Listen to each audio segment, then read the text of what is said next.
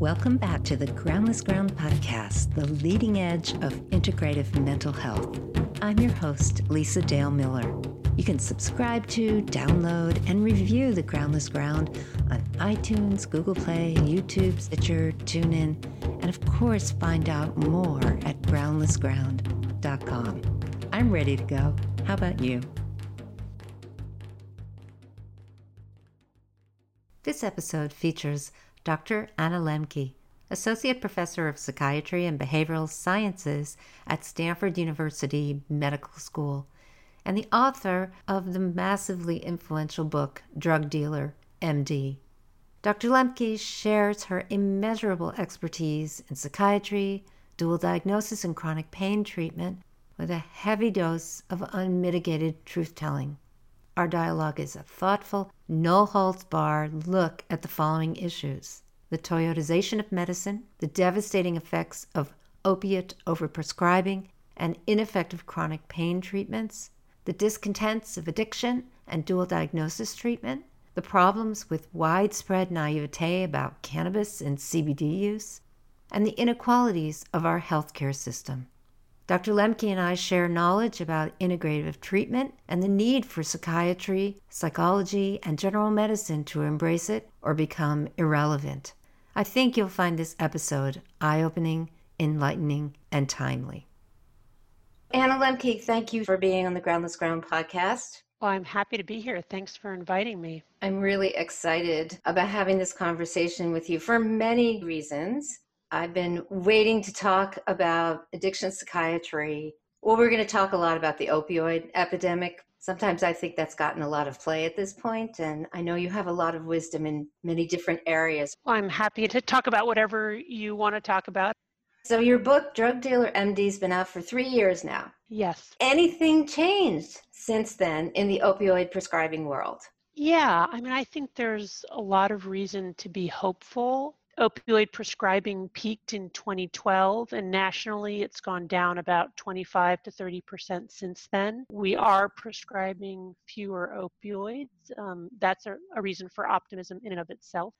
Unfortunately, there's still enormous variation in opioid prescribing state to state and county to county. Uh, we've still got counties, for example, and states like the state of Alabama prescribing more opioids than the nation was prescribing in 2012. So we've got this incredible variability. Yeah, the, the numbers are, are staggering when you look at them. When opioid prescribing peaked in 2012, as a nation, we were prescribing about 81 opioid prescriptions per 100 persons.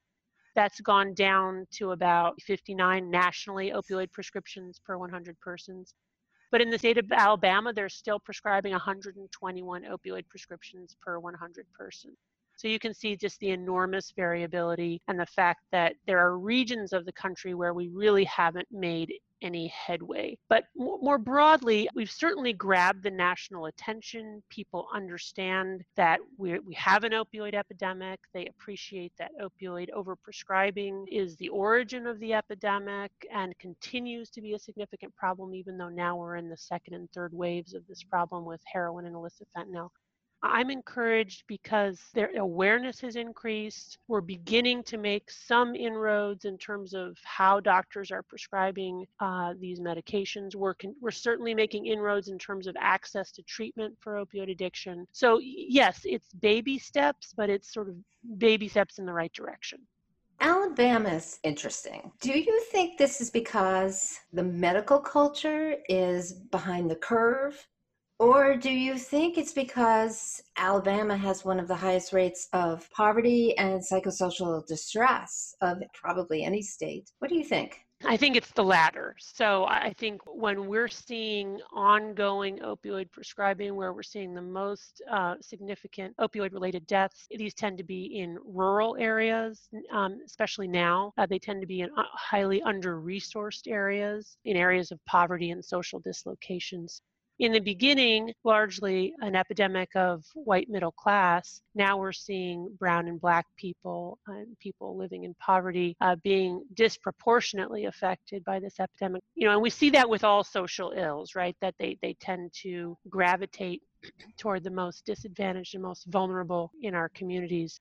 Maybe we can tease something apart. I feel like there's sort of two levels of the opioid use problem in the country. There's the medicalization level for people who have chronic pain disorders and other kinds of pain disorders. Then I feel as though there's something that's akin to what happened in rural areas with meth where opioids were alongside this booming meth use in these areas. And it didn't really have anything to do with any particular medical problem that somebody was having. I see your point. I think it gets to one of the, the core questions about the opioid epidemic this issue of supply versus demand. Is this primarily a problem of increased access to opioids through overprescribing and through an exploding illicit Mexican cartel or Chinese import cartel? Or, or, is this really a demand problem where we have a cohort of individuals uh, with numerous uh, biopsychosocial risk factors for addiction? Who are sort of ripe uh, for this problem and, and would have addiction problems to some substance no matter what. The answer is that it's a combination problem. If you look at some of the analyses of this problem, what is interesting is that the demand side, which is to say the kind of uh, psychosocial vulnerabilities, uh, uh, multi generational trauma, really only accounts for about 20 to 30 percent of the risk. The larger hmm. proportion of the risk really is due to increased access to opioids. Increased access to any addictive substance is one of the biggest risk factors for getting addicted to that substance and one that people often underappreciate. So if you live in a neighborhood where uh, drugs are being sold and used on the street corner, you're more likely to use them and you're more likely to get addicted to them. And that can be really independent of, of other risk factors. So, yes, the kind of psychosocial distress and this vulnerable population that would exist no matter what is a part of the puzzle. I think the larger piece of the puzzle here is really the flooding of opioids into the general population through overprescribing and now also through these various illicit pathways. You coined a great phrase. I loved it the Toyotization of medicine. And you coined that phrase four or five years ago. As somebody who is a clinician and is continually working with the interface that they're having with their PCPs and other kind of specialty physicians, don't you feel as though this problem may be getting worse rather than better? Well, I do believe that the Toyotization of medicine problem is no better. What I mean by that phrase is that basically we have evolved an industrial line approach to medical care where every patient has a different bo- a person, a different doctor working on a different body part oftentimes you know one prescriber doesn't know what the other prescriber is doing. Uh, there's so much churn in medicine uh, not only through all the different prescribers but also through the different um, ways in which people are obtaining their health care having to change providers because of change in insurance plan change in employment and then medicine itself is going through an enormous upheaval where various integrated healthcare centers aren't even really sure whether we're going to have Medicare for all in the next 10 years or whether we're going to continue with our fee for service system or whether we're all going to try to become Kaiser and do population health. So there's enormous churn, there's chaos, there's uncertainty. And of course, you know, the, the ones who get hurt the most in that process are our patients themselves.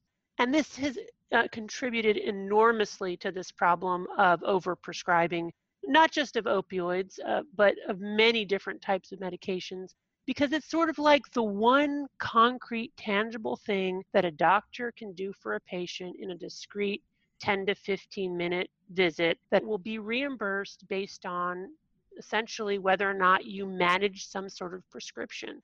And if you didn't manage a prescription in that interaction, many times as a physician or nurse practitioner, you know, you won't get reimbursed. This is all mm. driven again by this sort of industrialization of medicine, the reimbursement structure, the revenues flows, and doctors get paid for prescribing pills and performing procedures. They don't get paid for thinking about how to help people in the long term. Which is really difficult with the population of patients I see who have complex trauma symptoms that run the gamut from mental health issues through autonomic nervous system disorders, immune disorders. It's it's really almost impossible for a physician to do something in 15 minutes for someone who's coming in in such a highly activated or fully collapsed state. Sometimes my patients will come, uh, you know, I'll have them bring a list of the medications they're on. And I will tell you, it's not uncommon for people to come in on 15 medications. And I even see this in people 65 and above who, frankly, should not really be on much medication at all because they're much more vulnerable. It's a tragedy of modern medicine, and out of sheer necessity and horror at the harm that we're doing to patients, ended up dedicating my career to this problem of overprescribing because uh, we are we are literally poisoning people. And it's so sad to me because I went into medicine to help people and I know the vast majority of my medical colleagues did the same and yet we're really caught in this system where we're we're not only minimally able to help our patients but we are actually harming them. And the way that we're harming them is through this horrible horrific polypharmacy this is essentially the cornerstone of my mission and my professional career trying to stop this and trying to help improve the system of Western medicine so that we don't have patients on multiple prescriptions that are causing all kinds of morbidity and mortality. I, I mean, it's just absolutely tragic.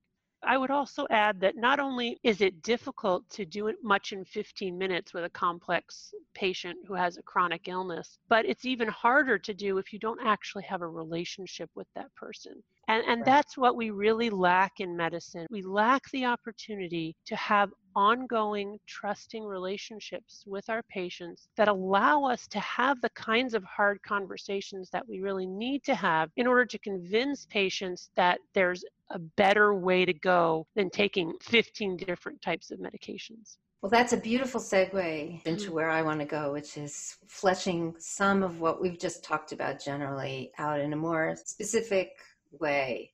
I want to sort of marry the stats and information that you've just given about medicine and where medicine has gone. I think you and I are both including psychiatry and psychotherapeutic treatment. When we say medicine, we're including it, yes? Of course, yes. I want us to kind of work a territory that goes back and forth between two things. I see as the last thing to go, even after somebody has been well for a while, is the illness narrative as a fixation and an identity, which I think in some ways, I can't really say it's the fault of the patient, but I do think that the medical model has put patients in a position of having to fixate and be attached to an illness narrative in order to get care. Yeah, absolutely. Because it's not a wellness system, it's actually a sickness system. That's right. So I thought you and I would kind of tread this territory. How does that sound to you? Yeah, that's great. It became apparent to me about 10 years or so into practicing psychiatry that my field had inadvertently created this language of pathology that patients were using to construct an entire identity and an entire life narrative what became really fascinating to me about this language and this narrative was that it was not only used to retrospectively construct an autobiography, it actually predicted future response to certain situations. So, for example, I began to appreciate that if I had a patient who saw themselves as ill, as irreversibly damaged to typically some kind of chemical imbalance, who identified with certain types of psychopathologies and could not be convinced otherwise um, that, that they had these various psychopathologies, that they needed to see doctors, that they needed to take medications, then they would apply that narrative or that self identity, even going forward into certain situations, and see themselves as victimized even when they weren't being victimized. So they would interpret situations based on that self identity and self narrative to their detriment. That's the saddest part about it is that the victim narrative and the illness narrative, as constructed like that, is not very adaptive, right? Because people aren't able to move forward in their lives if they always see themselves as victimized, as ill, they're continually re- reliant on other people to help them, to prescribe for them. They lose the ability to search within themselves for that life wisdom that we all possess. You know, if we calm ourselves down long enough. What I've noticed in my own practice with people who really have this, if you had them list the varying kinds of trauma these are the same group of people who probably were compromised in early childhood, either with an adverse environment or early childhood trauma. And they early on lost that connection between the wholeness of the physical system as an organism, as an organism that actually can move around in the world without threat, and really didn't develop a relationship with internal resilience at all. Yeah, I, I think that's probably true. I also think that there's this pathological attachment in that the only way that they really know how to create an attachment with other people is through their patient role or through their victim role because that does work so effectively as a participant in the modern healthcare system, I mean, people get a lot of resources and they get a lot of attention, and it fosters this non stigmatized identity. You know, it's very reinforcing. So that I think then then perpetuates the problem. I think as psychiatrists and as therapists, we have inadvertently contributed to and colluded in this process. So I think there are a lot of wonderful therapists out there, whether they're psychiatrists or psychologists or social workers or what, what have you, whatever their training is, who don't do this. But unfortunately, I think there are a lot of therapists out there who kind of glory in creating this victim narrative in collusion with their patients, in which they, as providers, get to always be in the empathic, compassionate stance. They never challenge that narrative in any way. That's, by the way, very good for business because people keep coming back for that. It feels really good. And yet it doesn't move the patient forward to wellness. You know, it doesn't really improve their lives you know, this is, I think, one of the great crimes of psychotherapy as evolved over the last 100 plus years is that we've, we've really aided and abetted this victim narrative. Well, that's also possibly because traditional psychotherapy has been verbal. There really hasn't been much they can offer. In fact, I would say that there's something analogous, really, here to what a physician would think of as medication. Right. Psychiatry and psychology has thought of words as the only treatment. And those of us who use integrative models, we know that there's a body. And people don't get better when all you have to offer them is talking. Yeah. That you have to keep them in a victim role because there's nothing to talk about otherwise. Yeah, so that's interesting. I mean, I have to admit I don't know much about that. So what what do you offer bodily for people? We could go there later. Because. I feel like we're in a really, really good place to do the following. Would you be so kind as to define chronic pain? Sure. So, chronic pain is pain that's experienced on a daily basis for at least three months. There are some definitions that require it to be experienced on a daily basis for at least six months. But basically, normal tissue healing is thought to take about three to six months. And once you have pain beyond that, unless there are ongoing injuries happening, then this has probably evolved into some kind of chronic pain syndrome. We're talking about chronic pain now because many of the opioids that were prescribed for patients were prescribed for this population. That's really where this opioid overprescribing problem took off when prescribers started to give opioids not just for acute pain, not just for end of life pain, not just for perioperative pain, but also began to prescribe it at higher and higher doses for longer and longer durations in the treatment of chronic pain.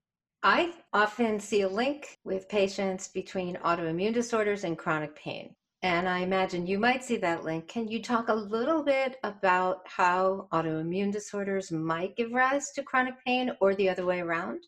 It's certainly well known that opioids affect the immune system. So, if you take opioids daily for a long period of time, it can suppress your estrogen, it can suppress your testosterone. It's also been shown to potentially slow the healing process. So, people who get opioids during surgery may well heal more slowly than a comparable group that doesn't receive opioids for a similar intervention. There was also a study that just came out showing that people who take chronic opioid therapy 20 are more susceptible to community acquired pneumonia.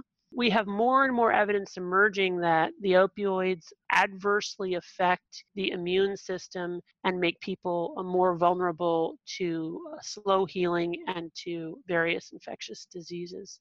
Is that true also for dental procedures? A lot of opioids are prescribed by dentists. I haven't seen specific data on dental procedures. It wouldn't be any different, right? Whether it's a dental procedure or a knee operation. So that's important data that's coming out now on, on the impact of opioids on the on the immune response and essentially opioids suppress the immune response people with immunologic disorders being at increased risk for chronic pain and increased risk for uh, being prescribed opioids. I don't actually know much about that. Do you know whether there's any correlation between the role of trauma and chronic pain? Yes. So there's lots of evidence to show that um, people who develop chronic pain, more than 50% of them have some kind of co occurring psychiatric disorder. Um, and of course, we know that a major risk factor for developing addiction is a co occurring psychiatric disorder, as well as childhood trauma. Those are risk factors for addiction. Childhood trauma is also potentially a risk factor for developing chronic pain. So, all of those things are woven together chronic mm. pain, co occurring mental illness, childhood trauma, addiction, risk of addiction since you are an addiction psychiatrist, I'm hoping you'd be willing to talk a little bit about addiction. I think most people, in a pop psychology way, when they think of addiction, they think of 12 step. And it's kind of unfortunate, I think, because 12 step has created a particular sort of vision of what addiction means and is. And we do have a disease model of addiction, but even that they sort of have taken and made into something other than the disease model of addiction. So, would you explain the disease model of addiction? Definitionally, addiction is the continued compulsive use of substances. Um, some people would also throw behaviors into that, but uh, we can stick to substances. Substances is a term for drugs and alcohol the continued compulsive use of substances despite harm to self and or others. So that's just the basic definition of that category of psychopathology, which is included in the Diagnostic and Statistical Manual of Mental Disorders. In terms of the disease model of addiction, that's primarily um, hinged on the neuroscientific findings in the last 50 years or so people exposed to chronic heavy drug use have brain changes that are not evident in people who are not exposed to chronic heavy drug use. And those brain changes primarily consist of changes in the reward pathway and in dopamine transition and in serotonin transmission, such that when those individuals are not using their drug of choice, they're in a dopamine deficit state which is to say that their ability when they're not using drugs and as a result of drug use is that it's easier for them to experience pain and harder for them to experience pleasure. They have a changed hedonic set point as a result of their drug use, which drives craving and drives relapse even after sustained periods of abstinence. So that's essentially the disease model of addiction. The disease model of addiction does not mean that there's a genetic correlation that if you had an alcoholic parent, you were going to end up being an alcoholic. No, it does not. I always have to say biology is not destiny. Genetics are one of many risk factors for developing addiction. So, if you have a biological parent or grandparent, specifically with alcohol use disorder, because that's where we have most of the evidence, that you are at increased risk compared to the general population of developing an alcohol use disorder, even when raised out of that alcohol using home. It's not a modeling or a nurture phenomenon, it's really something biological. But even though genetics is a risk factor uh, for addiction, it's obviously not the only risk factor. As I've said, co occurring mental illness is a risk factor, poverty, unemployment, trauma are risk factors. And then one of the most important risk factors is, again, just simple access to a drug. If you have easy access to a drug, you're more likely to try it. If you have ongoing access, you're more likely to continue to use it and to get addicted based on that alone. And each of the class of drugs has a different effect on the dopamine network, correct? Right. So dopamine is thought to be the final common pathway for most addictive substances. It's become a kind of a, a neuroscientific currency for how addictive something is. But of course, all of these drugs work on different systems and receptors in different ways. Alcohol, for example, is intimately connected to the endogenous opioid system as well as triggering increased dopamine. You know, methamphetamines and other stimulants stimulate not just the release of dopamine, but also modulate norepinephrine and serotonin. But the final common pathway of all of these drugs of abuse is thought to involve dopamine, although dopamine is not by any means the only neurotransmitter involved. I'm a little confused about the term pseudo addiction. What is pseudo addiction? So, pseudo addiction is a term that was essentially made up by David Haddox, who is a physician and a pain specialist who was employed by Purdue Pharma and became one of their major executives. He wrote a case report based on a pain patient who uh, was displaying all of the signs and symptoms of uh, drug seeking behavior that we associate with addiction. David Haddox and his co author claimed in this case report that he wasn't actually addicted, he was pseudo addicted because he was really in pain. And if only his pain had been adequately addressed by increasing opioids, then he wouldn't have displayed these drug seeking behaviors. And so this became really a gold mine for opioid manufacturers in their marketing of these drugs, in which they encouraged prescribers to go up on the dose, that, there, that no dose was too high, and that patients who displayed signs and symptoms of addiction were not actually addicted, they were pseudo addicted, and the solution for that would be to prescribe more opioids. Unfortunately, this turned out to be a great tragedy in terms of these patients and the opioid epidemic because in all reality, these patients probably were uh, getting addicted to the opioids being prescribed to them and needed treatment for that. And instead, they just got more and more opioids. Today, we're now facing several generations of patients who have been on very high doses of opioids for decades and are really struggling uh, as a result, not just with addiction, but just the, the terrible physiological sequelae of dependence and withdrawal. If you look in the literature at who supports this notion of pseudo addiction, you'll find that industry sponsored physicians will write favorably about pseudo addiction. Researchers and prescribers and healthcare providers who are not industry sponsored, who are not receiving money from opioid pharma, do not believe that pseudo addiction is a real term or a real phenomenon. It, it became tragically an excuse to ignore addiction and to continue to perpetuate uh, the opioid problem. How does an addiction psychiatrist get someone off of opioids? Well, one of the first things that an addiction psychiatrist needs to do is express optimism because there's good treatment for opioid addiction. Uh, number one, if the patient meets criteria for having become addicted to the opioid. If this is a chronic pain patient who is not clearly addicted but is opioid dependent and has been on high doses, one of the first things I tell those patients with chronic pain on high dose long term opioid therapy is that um, in my clinical experience and, and also in, in the research world, emerging data shows when patients decrease or get off of opioids, many instances their pain actually improves. This is something I think it's important to say up front in order to enlist motivation if the patient is addicted, I, I, like to express optimism about the treatments that we have for opioid addiction. If the patient is dependent but not necessarily addicted and has chronic pain, I'd like to encourage the prospect of lowering the dose or getting off altogether as a way to actually target and improve the pain. Sometimes, you know, I'll have a patient who goes through some kind of major surgery or something like this, and the surgeon will prescribe Norco or Oxy for a few days, and they will give them a very small amount and say, take this for a few days.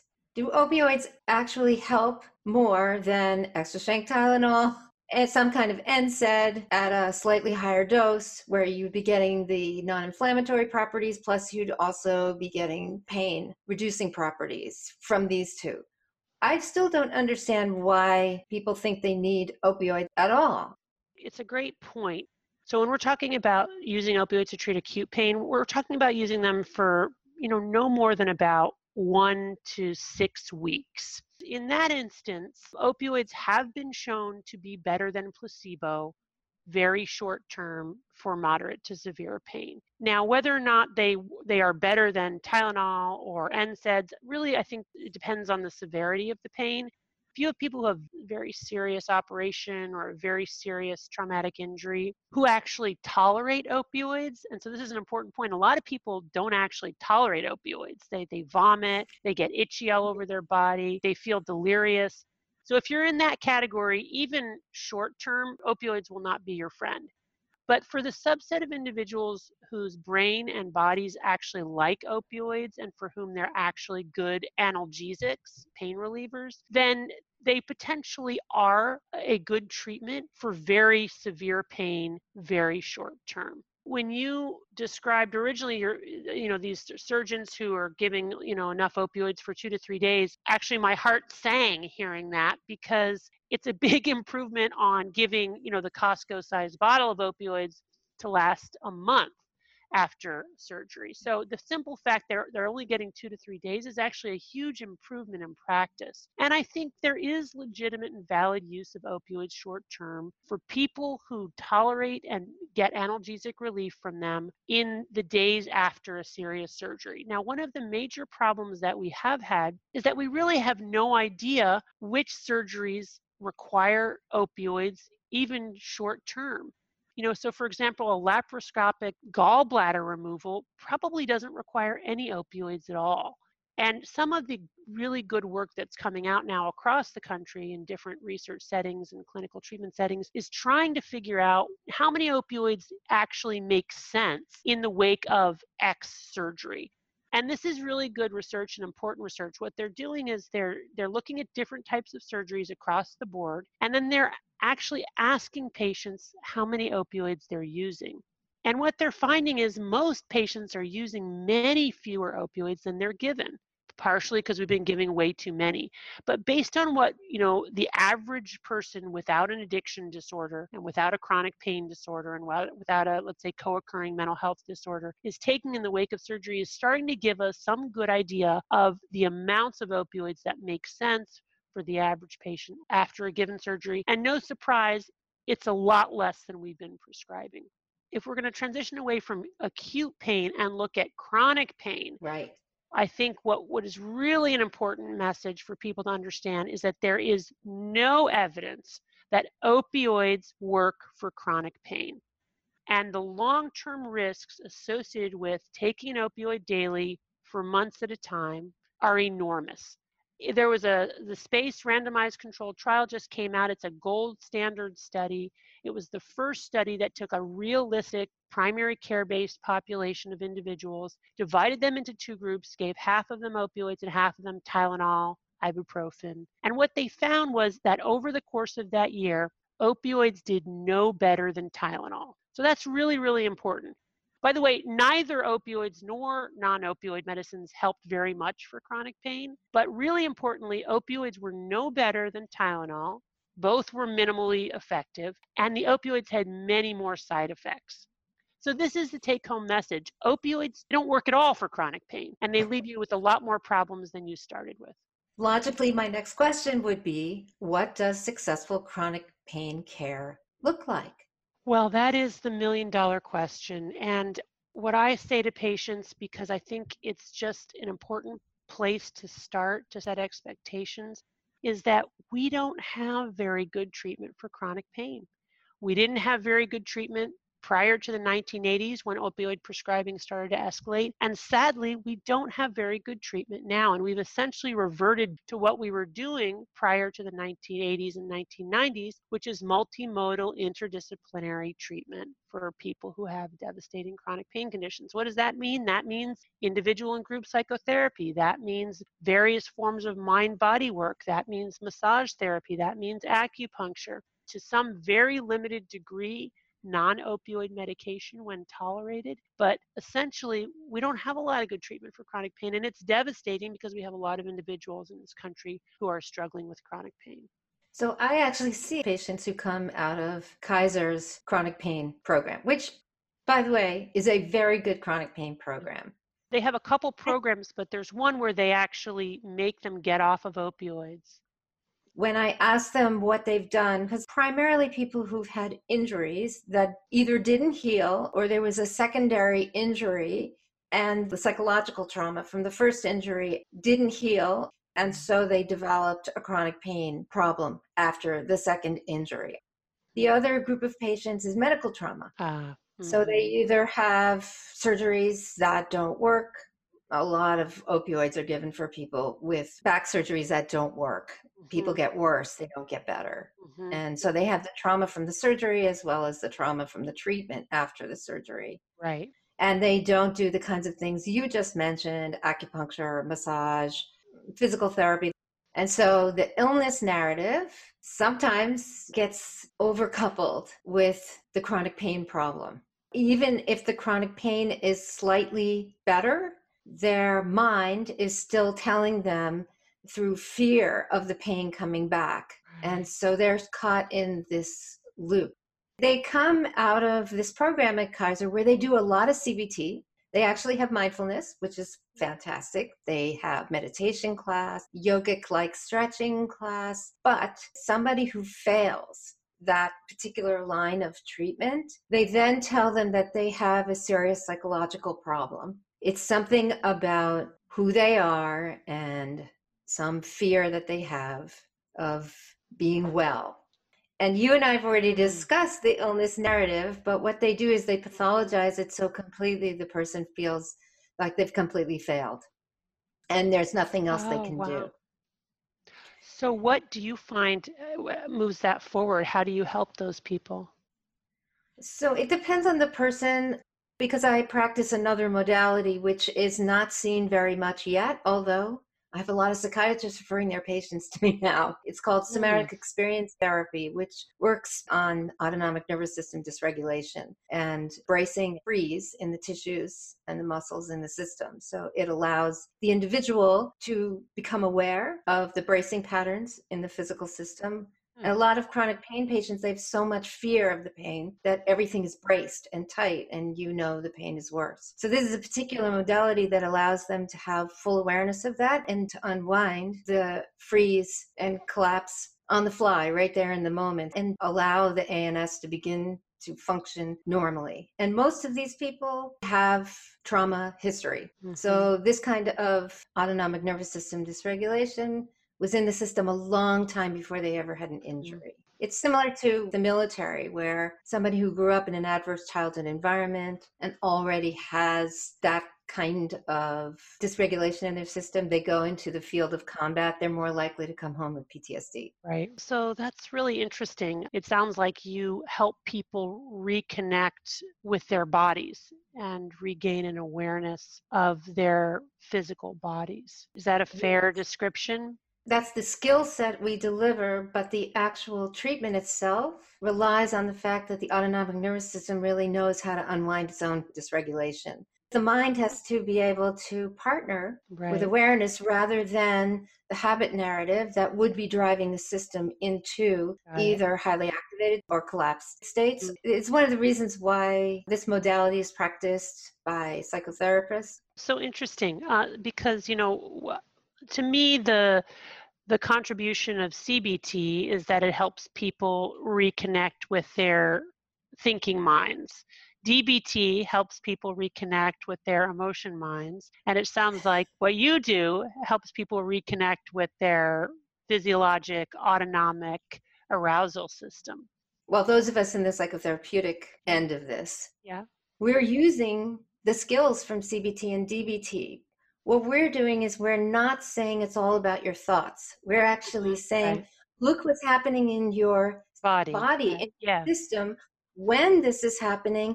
And the fix is not by changing the thought. The fix right. is actually awareness in the physical system, the which actually is an organism that's very smart and knows how to heal mm-hmm. itself. You know, one of the theories about people with chronic pain is that they're actually physiologically more sensitive to pain than people who don't develop right. chronic pain. So uh, you probably already know that. And so, how to help those types of maybe very sensitive pain sensor people connect with their body in a way that isn't focused on the pain. That's what I think is so helpful to chronic pain patients, including the ones who come off of opioids, to learn how to connect with their bodies without this kind of single minded attention on the ways in which they're experiencing pain. I take it that that's kind of what, what you help them with as well. Very much so, yes. This is also very useful for addiction treatment. Yeah, sure. I thought we might spend a little time since my experience with addiction treatment is it's frankly a mess. yeah, I mean, the system is certainly a mess. And, and addiction everybody needs something a little bit different. There's not one cookbook approach that you can apply to sort of 90% of the cases and see a response. Um, and it is for most people a chronic relapsing and remitting disorder. Although, if you can get abstinence at five years, then there's a pretty good chance you'll have lifetime recovery. We could talk about AA and NA. It gets a lot of bad press now, but I can tell you that for a subset of severely addicted individuals, it's an absolute lifesaver. And you know how it works is a bit of a mystery, although there's lots of new research on that. And one of my theories is that part of the way that AA works when it does work is that people do adopt a new stigmatized identity as a person with addiction, and they invest a lot of resources in the meetings and in the group in order to build the social capital and the social goods that they mm-hmm. benefit mm-hmm. from participating in the group, without which it wouldn't work. It wouldn't work for them and it wouldn't work for others. So, although AA can be criticized as a cult or that people get addicted to AA, you know, what I say to that is, well, in a way, that's what makes it work. That people stop investing in drug seeking and their drug lifestyle and instead invest in this mutual help society, which is a much more adaptive addiction, if you if you want to call it that it's a frame it's sort of an identity right. that they've been holding on to which informs them about who they are as a person so right. i become very interested in someone who doesn't really have any desire to use anything at all mm-hmm. and hasn't for a very long time and yet their entire social structure and their whole identity mm-hmm. is built around it's an illness narrative for me yeah I'm very interested in what works for people. And there are many, many ways to be able to do addiction treatment. Although I have to say, addiction treatment for dual diagnosis patients is very difficult. There's not a lot of resource. And I know that's one of the things that you're very involved in is dual diagnosis treatment yeah. So, but I want to wind back for a second to your comment that the addiction narrative is one of our illness narratives. And I would absolutely agree with that. But I think that the addiction recovery illness narrative is different from the illness narratives that we often see in medical care in, in a really important way, which is that the addiction recovery narrative fundamentally says that the individual is responsible for their lives and for their behavior. And if you look at the 12 steps, the fourth step is all about what are your character defects? How did you contribute to this problem? And that's what's missing from the illness narrative that we've created in many treatment settings in terms of psychotherapy or even just in Western medical care mm-hmm. in general.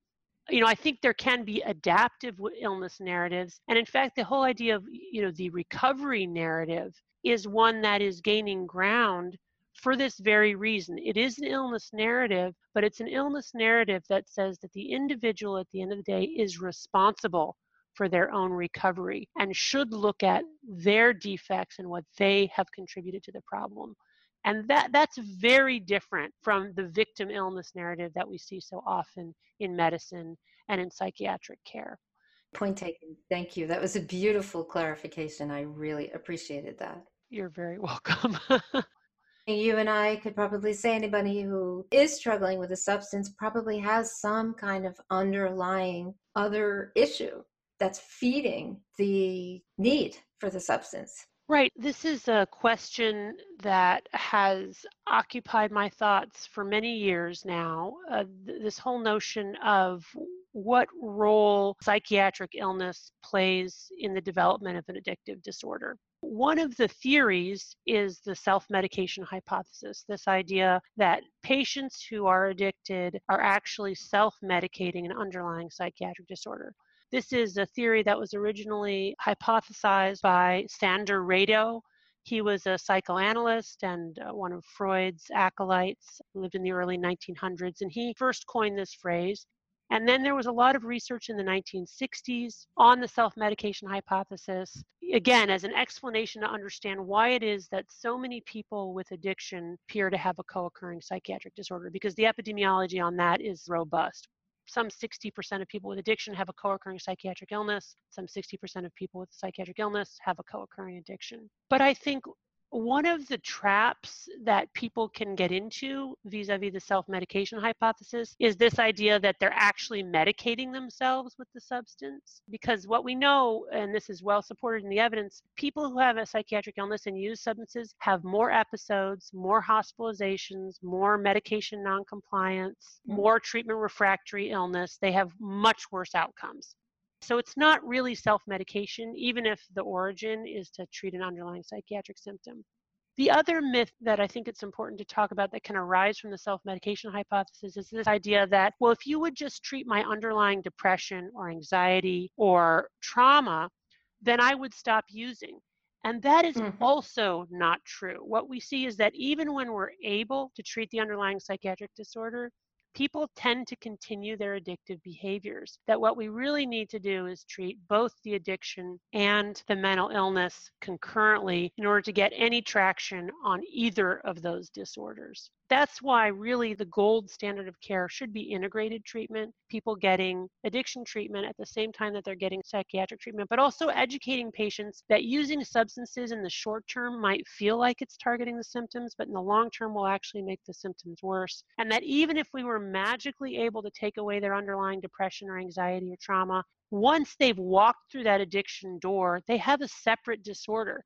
Addiction has a life of its own the other thing that's important to recognize is it's not just that psychiatric disorders make people more vulnerable for addiction, it's that addiction can actually make people more vulnerable to psychiatric disorders, right? So we know that people who use a lot of marijuana are more likely to develop some kind of psychotic symptoms. This was my next question, by the way. I've actually seen several cases of this yeah. in adults, not just in teens. Cannabis use, harmful side effects, it's readily available now, extremely mm. potent. Right. How are you all dealing with this? yeah, well, it's it's tough because weed used to be this relatively benign drug and now it's not it's a hard drug uh, the enormous you know thc content in cannabis today and marijuana today means that people are more likely to get addicted because it's more potent they're more likely to suffer psychotic effects because it's more potent you know, we're seeing many more patients who have cannabis induced psychosis, which, by the way, sticks around for a while and sometimes doesn't go away at all. Yeah, frightening. Yeah, there are several famous studies showing that the earlier you use cannabis and the more cannabis you use, the more likely you are to develop full blown schizophrenia type disorder. Not clearly causative, they may be correlative in the sense that maybe there were some early prodromal symptoms that caused that individual to turn to cannabis and they would have mm-hmm. developed some kind of schizophreniform disorder anyway. But I think it's really a feed forward cycle that in many instances, cannabis actually is causative or is sort of like the straw that broke broke the camel's back, that last little bit that tipped people over. And yes, we do see, you know, people who develop like full-blown schizophreniform disorders. More often we see that it's reversible, that if people can abstain for at least a month from cannabis, we see that their psychotic symptoms largely subside or go away altogether.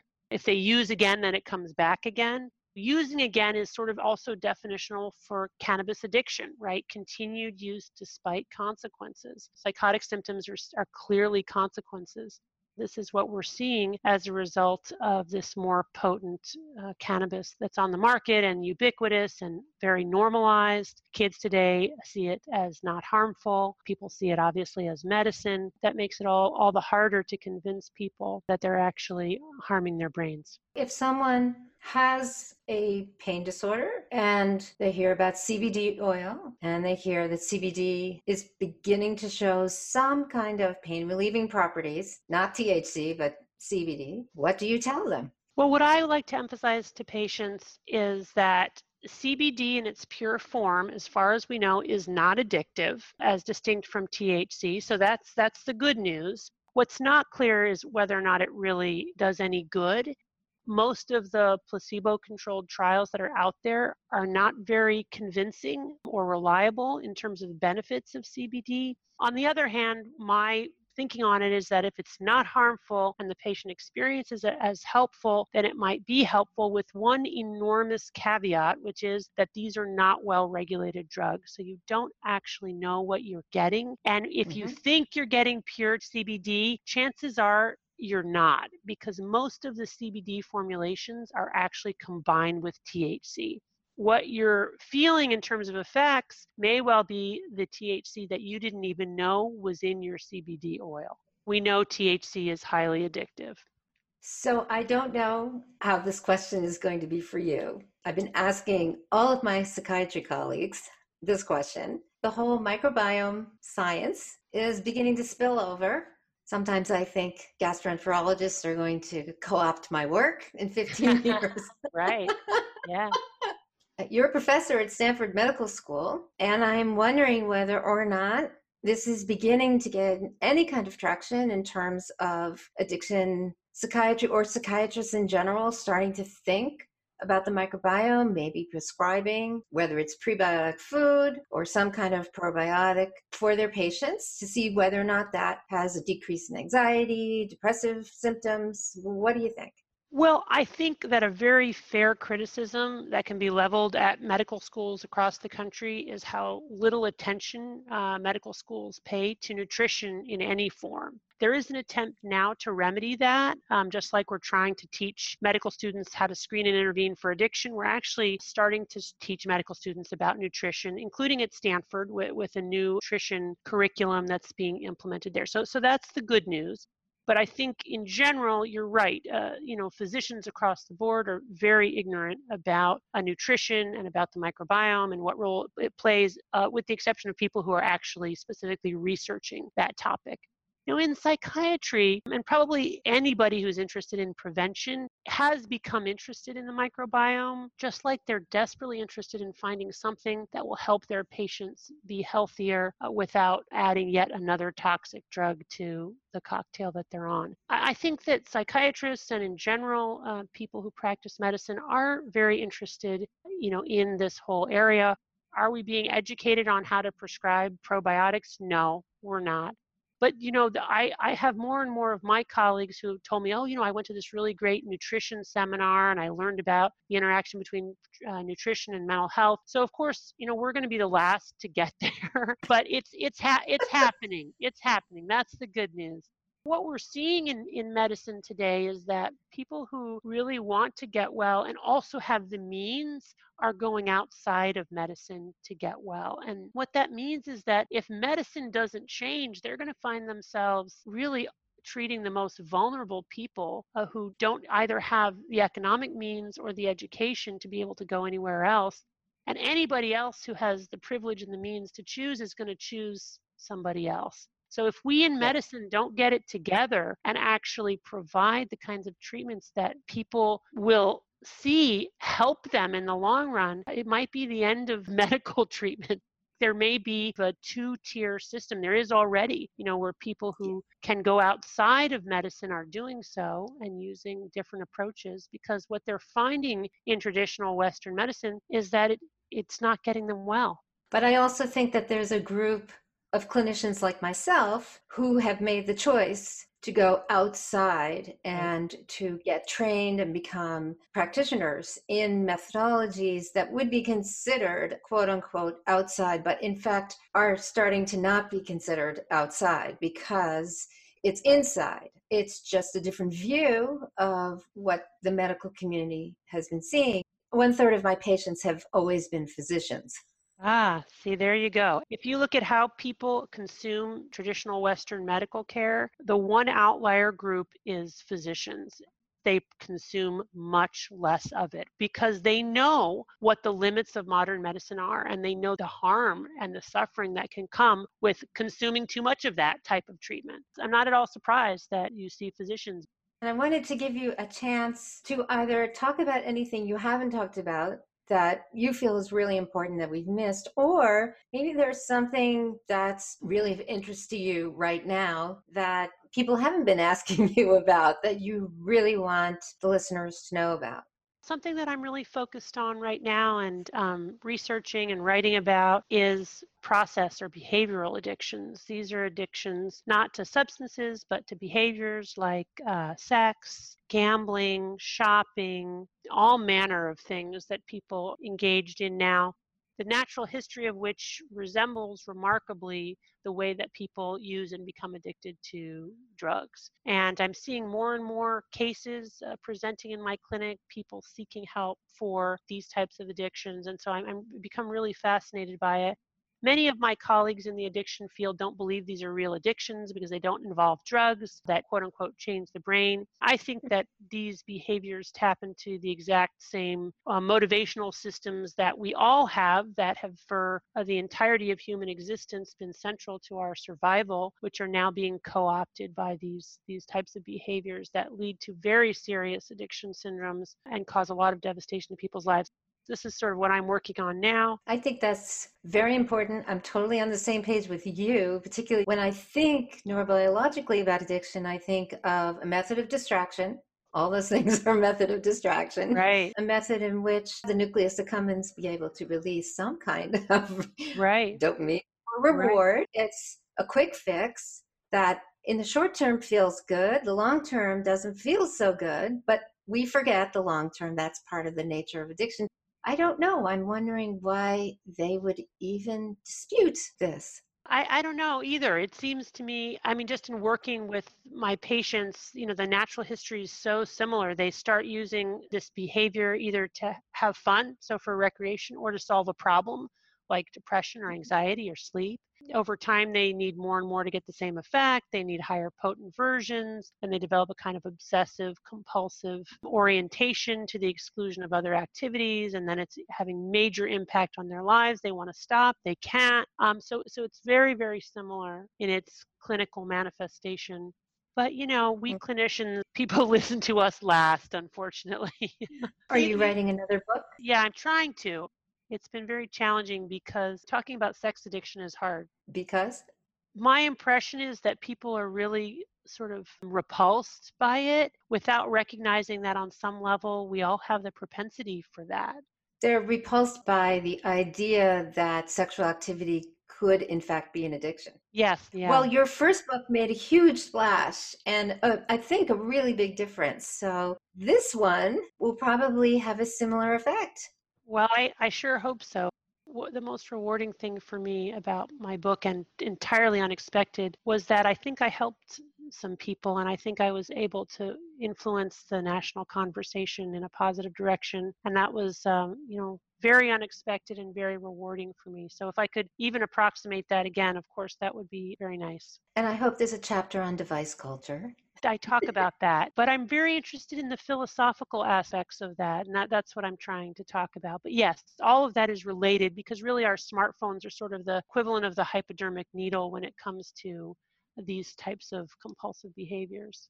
Well, this has been so enlightening, and I thank you so much. You're so busy. I appreciate that you took even a little bit of your time. Well, it was really a pleasure to meet you. You're such a thoughtful person. I'm glad there are people like you on the planet who are thinking slowly and thoughtfully um, and deeply about these problems. People are so quick to come to conclusions. It's always nice to meet somebody who's very thoughtfully wondering about things. Well, I would say ditto.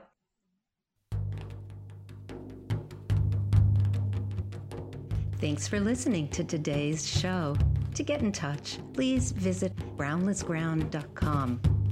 Let's dedicate our efforts to the healing of our planet and all its inhabitants. See you next time on the Groundless Ground.